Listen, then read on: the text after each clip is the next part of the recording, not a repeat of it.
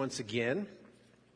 I trust you had uh, a good celebration, maybe time with family, maybe time to relax, or maybe not. Maybe uh, you just really missed those few extra hours of sleep on New Year's Eve. I don't know.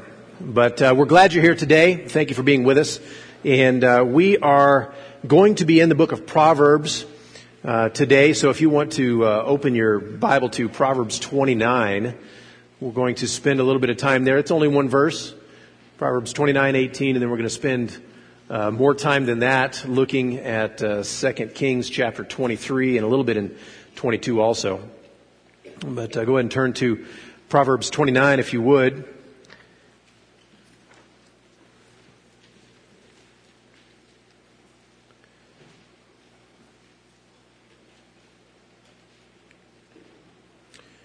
Proverbs 29:18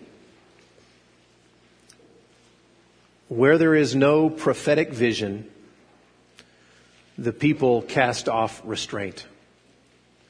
But blessed is he who keeps the law. Let's pray.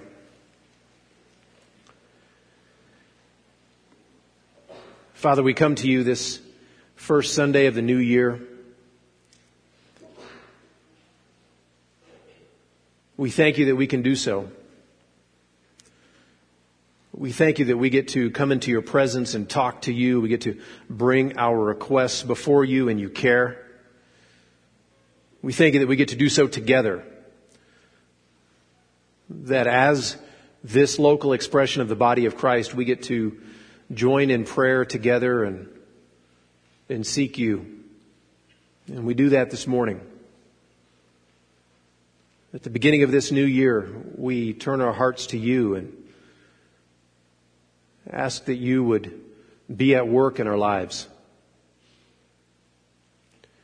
We ask that you would show yourself strong on our behalf. We ask that you would draw our hearts, our minds to you, that you would so work in us that we would desire more and more to be obedient to you to love you practically in our lives by submitting to you. And so this first Sunday of the year, we, we do so even now. We submit ourselves to you. We submit this morning to you. This time that we have been able to join together and sing together and fellowship with one another. We have prayed together. We've, we've offered you some of the money that you have given us.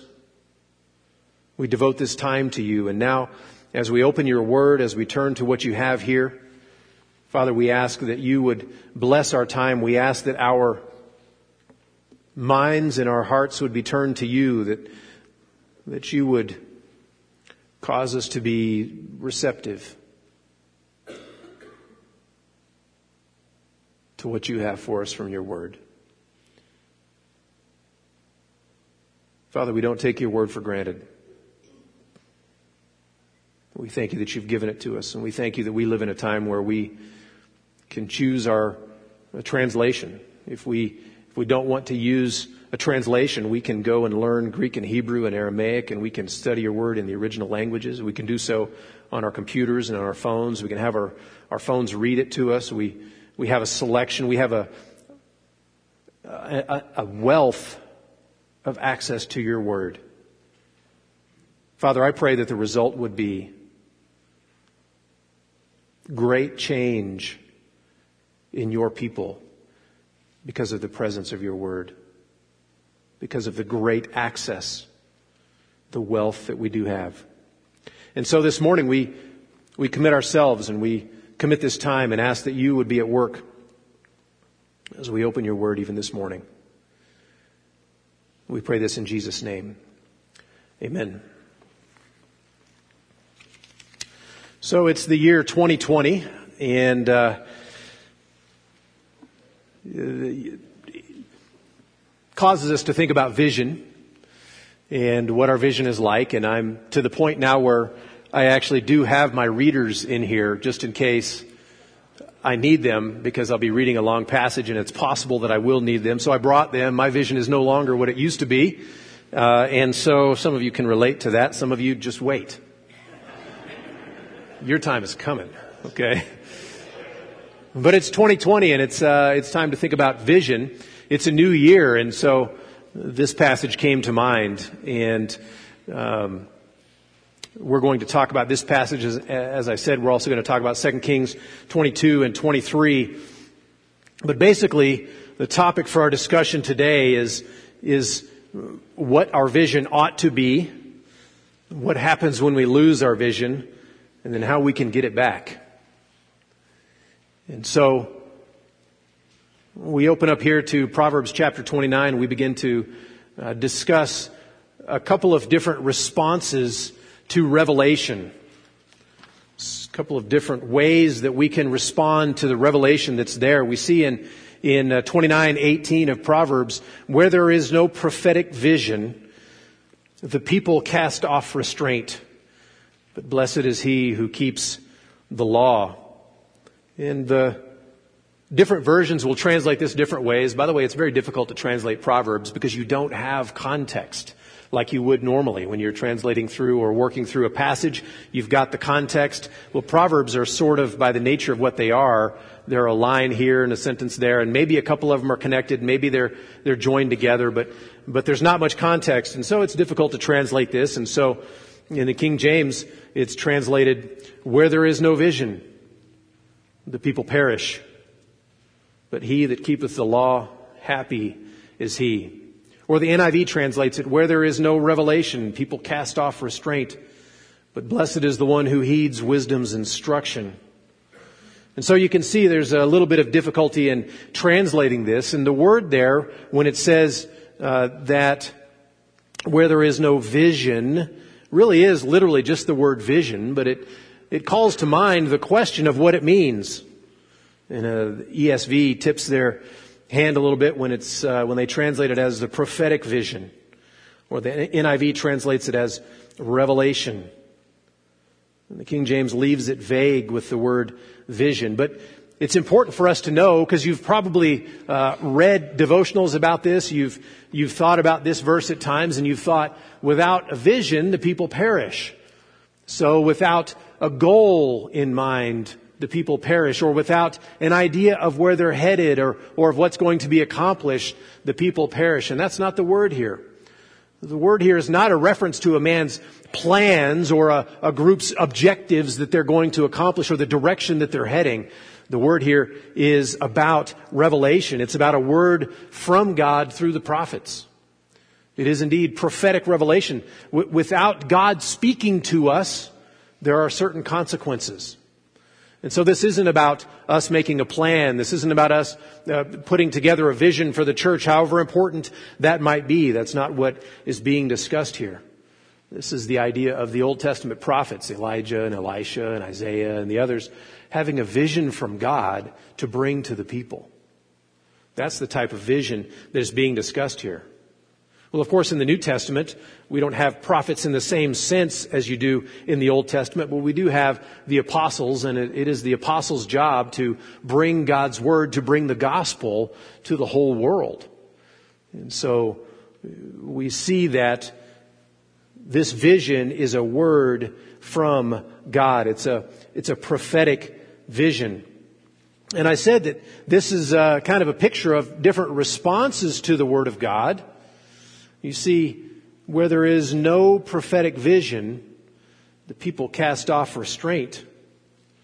That ignorance of God's Word, whether it's because the Word of God is not available to you, or whether it's because it's available and you ignore it, ignorance of God's Word removes restraint. It removes restraint. The first reason there of God not giving His Word is is a, a difficult topic. And I praise God that we don't live in that time. We don't live in that place. We have access to God's Word. We have access to revelation, to prophetic vision from God right here in our Bibles. But there was a time for many people, and there's a time even now when people don't have access to God's Word. And, uh, and so that ought to motivate us uh, in sending forth missionaries who will take God's Word to people. But there have been times and there have been places where God's Word is not available. And you look at what the consequences are when that happens. Think about the book of Job real quick. If you've read through the book of Job, you know that in the opening chapters, you have a peek into what's going on in this story about Job and his family. And Job was a righteous man. He was a very blessed man and wealthy and all of that. And there's a discussion between God and Satan having to do with Job, which results in these trials that are so extreme that Job goes through. And of course, Job doesn't know about that. He has no revelation that that's going on. And even worse, his friends don't have that revelation. And so as you read through the book of Job, you can see them giving advice to Job. And is it good advice? Well, it, it kind of sounds good, except that you know the truth. And in light of the truth, it's terrible advice. They don't understand it all because they don't have revelation of what's going on. They don't know what is going on behind the scenes. And even Job himself, who is such a righteous man, as he goes on through the story, having no revelation of the truth of what's going on in the situation, he himself even begins to be embittered against God. He begins to say things about God and about his situation that are not honoring to God. So even Job, the most righteous man in the land, when there is no revelation, he himself loses restraint. He himself loses his way. So that's the first reason is sometimes God doesn't give his word, but there are other reasons, other times when the prophetic vision is lacking. And so I want you, uh, if you would, to turn to 2 Kings, and I intended to find the page number in your in your Pew Bible there in case you're using the Pew Bible, but I did not do so. 2 Kings chapter 22. 2 Kings 22, we find another instance here. This is, this is not God withholding the word. It's that they have begun to ignore the word. The result is very, very similar. So as we look at this uh, passage in 2 Kings 22, we'll spend most of our time in, in 23. But uh, as we think about this, Josiah was a, he, he became king as a young man. This is pretty uh, far on in uh, the, the kingdom of Judah. And there had been a lot of numerous, numerous, extremely unrighteous kings before him. And so Josiah comes on to the scene and, and a few years into his reign, he decides he's going to rehabilitate the temple. He's going to uh, clean it up. He's going to do some construction and, and some things like that. And so as a part of that, we read this in chapter 22 and uh, look at verse 8 with me. And Hilkiah, the high priest, said to Shaphan, the secretary, I have found the book of the law in the house of the Lord. And Hilkiah gave the book to Shaphan, and he read it. And look down at verses 10 and 11. Then Shaphan the secretary told the king, Hilkiah the priest has given me a book. And Shaphan read it before the king. And when the king heard the words of the book of the law, he tore his clothes. You see, the, the people of God had ignored God's word for so long, they've forgotten it. They, they stuck it in storage and forgot about it. And the challenge this morning for some of us is that maybe we have done the same with God's word. We've stored it. Yeah, you probably have it here with you in front of you because, you know, your neighbor's looking at you and I'm telling you to turn to a certain page. But, but very often people will leave on a Sunday, close their Bible, throw it in the back window of their car, and they'll pick it up next week. It's essentially in storage. And that, that's what happens in the life of Judah. But Josiah, when he hears the book of the law read to him. He responds by tearing his clothes. It's a sign of, of remorse, of, of sorrow, of mourning, of repentance. He tears his clothes. It's like if you've gone a long time without looking in the mirror. Maybe you've been camping, maybe you've been out doing something or whatever, and and uh, you've gone a few days and you've not looked in the mirror, and you come back and look in the mirror, and you frighten yourself a little bit by what you see. Because you haven't been paying attention. You've not been looking and seeing. You've not been, you, you don't have an objective standard about how you look. And so the solution, I'll tell a story of my wife, she's not here right now. Her solution when she went camping as a kid was she she took a mirror about that big and she would hang it from a tree so that she could do her hair and don't tell her I said any of that. Just, I did not clear that with her, so that may have been a mistake. But you can see the response. He, he responds when he hears the book of the law. He, he sees the condition of uh, his own condition and the condition of his people, and his response is mourning, sorrow. Look with me at chapter 23.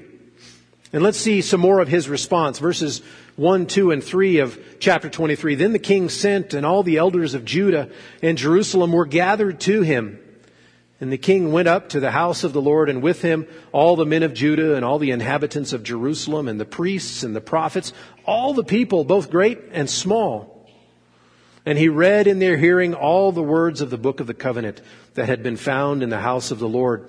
And the king stood by the pillar and made a covenant before the Lord to walk after the Lord and to keep his commandments and his testimonies and his statutes with all his heart and all his soul, to perform the words of this covenant that were written in this book. And all the people joined in the covenant. They read it and they responded and they declared that they were going to obey. They were going to uh, respond and do all of the words that were found in this covenant. So I wonder what had been the results in the nation of Judah of them having the book of the law in storage for however long it had been in storage. What were the results in the nation? Of what were they repenting? Well, I, am going to read a long section, verses 4 through 24. That's a long section. And it's going to be startling to you. It's going to be shocking to you, not in its length, but listen to the sins the people had fallen into. Listen to what they had been willing to do. And even in the house of the Lord, they were willing to do these things. Listen to the extent of the sin that they had fallen into as they repent of these things. I read in chapter 23, starting in verse 4. And the king commanded Hilkiah, the high priest, and the priests of the second order and the keepers of the threshold to bring out of the temple of the Lord all the vessels made for Baal, for Asherah, and for all the host of heaven. He burned them outside Jerusalem in the fields of the Kidron and carried their ashes to Bethel. And he deposed the priests whom the kings of Judah had ordained to make offerings in the high places at the cities of Judah and around Jerusalem. Those also who burned incense to Baal, to the sun and the moon and the constellations and all the host of the heavens. And he brought out the Asherah from the house of the Lord outside Jerusalem to the brook Kidron and burned it on the brook Kidron, and beat it to dust, and cast the dust of it upon the graves of the common people. And he broke down the houses of the male cult prostitutes who were in the house of the Lord, where the women wove hangings for the Asherah. And he brought all the priests out of the cities of Judah and defiled the high places where the priests had made offerings, from Geba to Beersheba. And he broke down the high places of the gates that were at the entrance of the gate of Joshua, the governor of the city, which were on one's left at the gate of the city. However, the priests of the high places did not come up to the altar of the Lord in Jerusalem, but they ate unleavened bread among their brothers. And he defiled Topheth, which is in the valley of the son of Hinnom, that no one might burn his son or his daughter as an offering to Moloch. And he removed the horses that the kings of Judah had dedicated to the sun at the entrance to the house of the Lord by the chamber of Nathan Melech, the chamberlain, which was in the precincts. And he burned the chariots of the sun with fire and the altars on the roof of the upper chamber of Ahaz, which the kings of Judah had made, and the altars that Manasseh had made in the two courts of the house of the Lord, he pulled down and broke in pieces and cast the dust of them into the brook Kidron. And the king defiled the high priests that were east of Jerusalem, to the south of the Mount of Corruption, which Solomon the king of Israel had built for Ashtoreth. The abomination of the Sidonians, and for Chemosh, the abomination of Moab, and for Milcom, the abomination of the Ammonites. And he broke in pieces the pillars and cut down the Asherim and filled their places with the bones of men. Moreover, the altar of Bethel, the high place erected by Jeroboam the son of Nebat, who made Israel to sin, that altar with the high place he pulled down and burned, reducing it to dust. He also burned the Asherah. And as Josiah turned, he saw the tombs there on the mount. And he sent and took the bones out of the tombs and burned them on the altar and defiled it according to the word of the Lord that the man of God proclaimed who had predicted these things. Then he said, What is that monument that I see? And the men of the city told him, It is the tomb of the man of God who came from Judah and predicted these things that you have done against the altar of Bethel. And he said, Let him be. Let no man move his bones. So they let his bones alone with the bones of the prophet who came out of Samaria. And Josiah removed all the shrines also of the high places that were in the cities of Samaria, which kings of Israel had made, provoking the Lord to anger. He did to them according to all that he had done at Bethel. And he sacrificed all the priests of the high places who were there on the altars and burned human bones on them. Then he returned to Jerusalem. And the king commanded all the people, keep the Passover to the Lord your God, as it is written in the book of the covenant. For no such Passover had been kept since the days of the judges who judged Israel or during all the days of the kings of Israel or of the kings of Judah. But in the 18th year of King Josiah, this Passover was kept to the Lord in Jerusalem. Moreover, Josiah put away the mediums and the necromancers and the household gods and the idols and all the abominations that were seen in the land of Judah and in Jerusalem, that he might establish the words of the law that were written in the book that Hilkiah the priest found in the house of the Lord.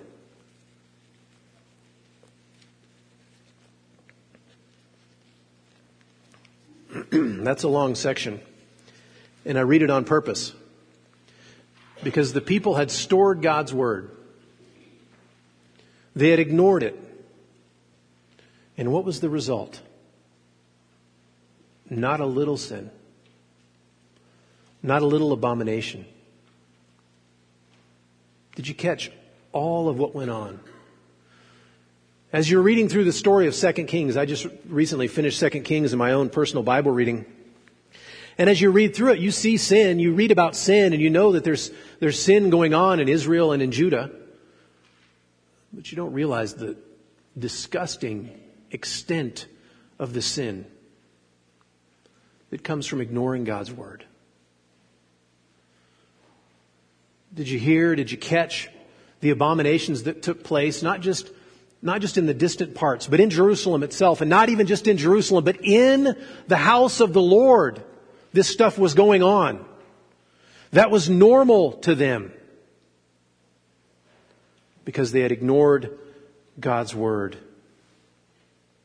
Ignoring God's word removes restraint.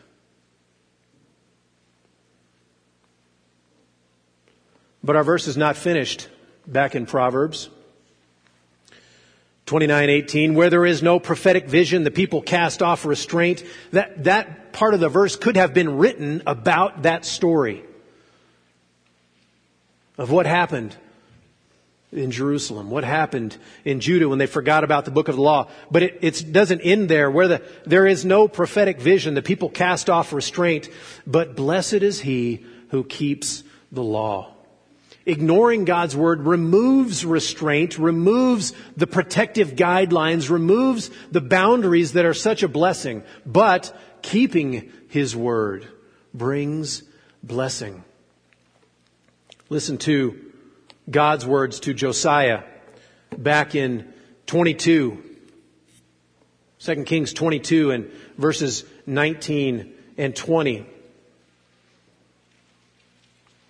Because your heart, Josiah, was penitent, and you humbled yourself before the Lord, when you heard how I spoke against this place and against its inhabitants, that they should become a desolation and a curse, and you have torn your clothes and wept before me, I also have heard you, declares the Lord.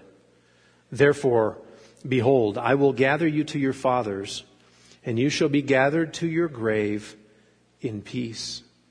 And your eyes shall not see all the disaster that I will bring upon this place. And they brought back word to the king.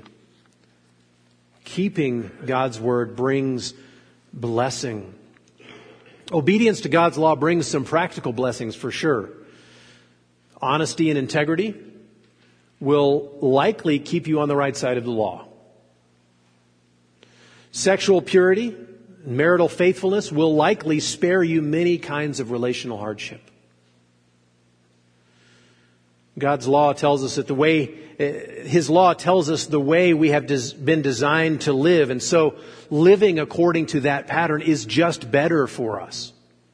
It's the way we've been made to work. And so there is blessing, practical blessing and practical benefit that comes from obeying God's word. However, the most important benefit that comes from obeying God's word is knowing the blessing of God knowing the immediate blessing of God. Obeying God's law brings blessing. It brings His smile. And if you think about that, of course we rejoice because we love to think about God's smile. We love to, we, we love to think about God being pleased with us, about us knowing a free relationship with Him, about us having blessing from Him. But if we think longer about it, it should cause us concern. Obedience to the law brings God's blessing.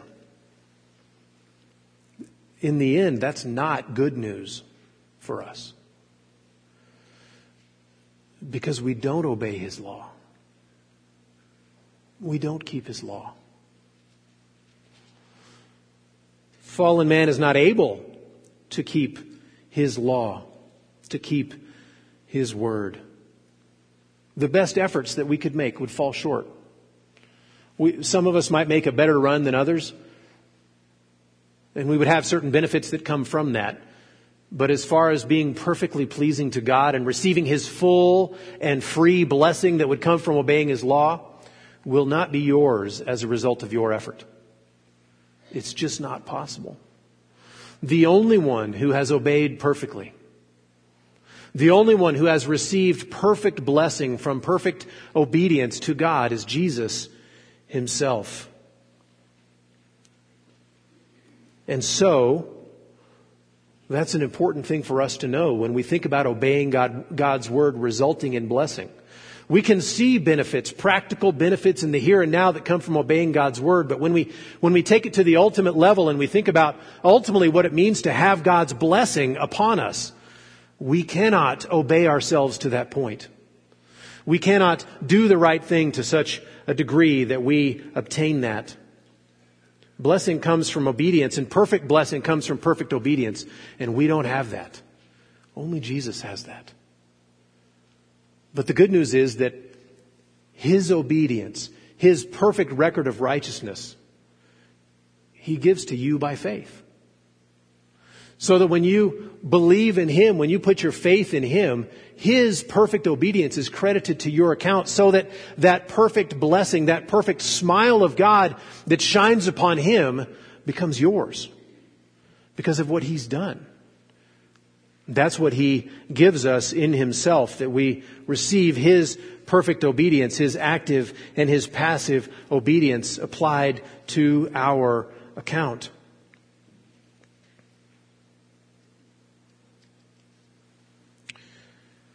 How do, how do we do that?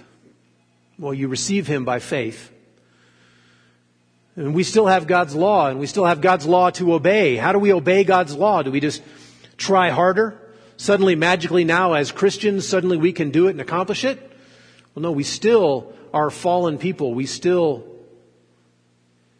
are a sinful people who are finite and don't have the ability to obey God perfectly, don't have the ability to obey God's law as we ought to but He gives us His Spirit within us. And so, how do we obey, Christian? How, how, do we obey God and, and know His smile practically in our lives? We trust Christ and we know His perfect smile in, in a positional sense and we, we respond in obedience as we look to the Holy Spirit who empowers us to obey Him, who empowers us more and more in our own lives practically to obey God, to do as He says. We, we still don't do so perfectly, but He helps us. We have to look to Him who began a good work in you, who will bring it to completion in the day of Christ Jesus. The author to the Hebrews puts it this way. He says, let us lay aside every weight and sin which clings so closely and let us run with endurance the race that is set before us, looking to Jesus, the founder and perfecter of our faith, who for the joy that was set before him endured the cross, despising the shame, and is seated at the right hand of the throne of God, where he intercedes for us. So he has given his Holy Spirit who lives within us to help us obey him. And Jesus himself is at the right hand of the Father, pleading on our behalf, interceding for us, that we might grow in our likeness to him. And so we obey God by faith in His Son, trusting that He will empower us by His Holy Spirit who lives within us, so that we are strengthened with power through His Spirit in our inner being. God empowers us to obey Him that we might know that blessing in our lives. Not, not only the positional blessing, which is an enormous thing, that we know the perfect smile of God and will know it forever because of what Christ has done, but practically in our lives also as we walk in obedience to Him.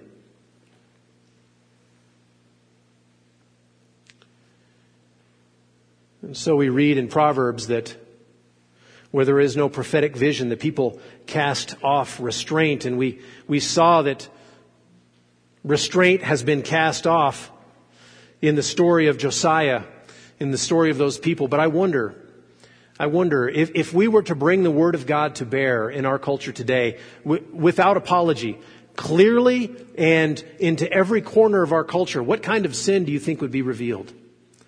Would we be able to write a list as long as the one in chapter 23 of 2 Kings? Would our culture be guilty of these things? Absolutely. Absolutely. These sins would be revealed, they would be made known to us if we would preach the Word of God boldly, if we would speak it boldly and clearly in every corner of our culture. My challenge this morning, though, is not as much about the culture as it is about us. Because these were God's people who had put God's word in storage. These were God's people who had begun to ignore what God said and had followed this pattern of sin that we read about. These were God's people. This wasn't the Assyrians, the Babylonians who were doing these things. And so the question, the challenge for us this morning is for us to bring God's Word out of storage. For us to receive again and focus again on that prophetic vision that He's given us in His Word. And I wonder, as we do that, what, what kind of sin would be revealed in our own life? I have no desire to call out people for their sins in our congregation. I have a great desire that I would be submitted to God's Word in my own life that God would be able to reveal to me through His Word my own life and my own heart and the sin that's here. Not out there, but here. And it's my prayer for each of us, and it's my desire for each of us that we would take God's Word out of storage, that we would open it up, that we would read it, that we would listen carefully when it's being taught and when it's being preached. That we would submit ourselves, subject ourselves to God's Word. That we would read it on our own. That we would learn it. That we would submit to it. That we would obey it. And as we do so, we will find in our own lives, we probably will have a response similar to the response that Josiah had, where he tore his clothes, where he saw what I've become. And he repented. He repented. And God honored him and blessed him in that repentance. Part of what we learn from God's Word is not just about what we ought to do, though that's certainly the case. Not, not just about who God is, though that's an enormous, enormous part as we learn about who God really is. God's Word teaches us that. And we find out surprising things about God. Maybe, maybe where God is different than our imaginings of Him or our thoughts of Him. That often is the case. Another thing we find out in God's Word is who we really are, what we are really like. And it's often not flattering. As we find that God has created us for a purpose. He's created us to know Him. He's created us to reflect His glory in our lives. And we don't. We seek our own glory. We often spurn His glory. We build our own kingdom instead. God's Word is powerful. It's a prophetic vision, is the word, the concept here in uh, Proverbs 29, 18. It is God speaking to us, and we require that. Fortunately, we have that. We have God's Word right here. Each of you has it in your hand or on your phone, or you can grab the Pew Bible in front of you and take that, and that can be your Bible. We have access to it. And, and the Bible teaches us a prophetic word about God, about who He is, about how we can know Him. And everything, as Pastor Woody mentioned earlier, everything that we read in, in the Word points us to Christ. Everything in the Word points us to Christ. Adam's disobedience in the garden points forward to Jesus' obedience in his life and on the cross. From the very beginning to the very end. The Old Testament law that, that tells people how they should behave and that the people could never obey, they could never keep. It points forward to the one who would come, who would indeed keep the, the whole of it perfectly. The Bible, the whole thing points to Jesus himself. And so this prophetic vision, as we go to God's Word, as we study God's Word, as we hear God's Word, we need to seek Christ in God's Word. He's there and every page points to Him. And even this morning we have communion. We're, we're celebrating the Lord's Supper. Did you notice what feast it was that Josiah reinstituted when they discovered the law? It was Passover. He reinstituted the feast of Passover. And Passover itself, of course, is the, the commemoration of God miraculously taking the people of Israel out of the nation of Egypt into the promised land where he, he drew them out of Egypt and made them his own, where he took them out by showing himself to be stronger and more powerful and mightier than all the gods of Egypt. Passover is the commemoration of that. And Passover is a commemoration that looks back to that Passover event, but it looks forward to Jesus himself, who would be the one to redeem his people, not just from the nation of Egypt, but from every tribe and tongue and nation, to, to make them his own, to set them free from that captivity.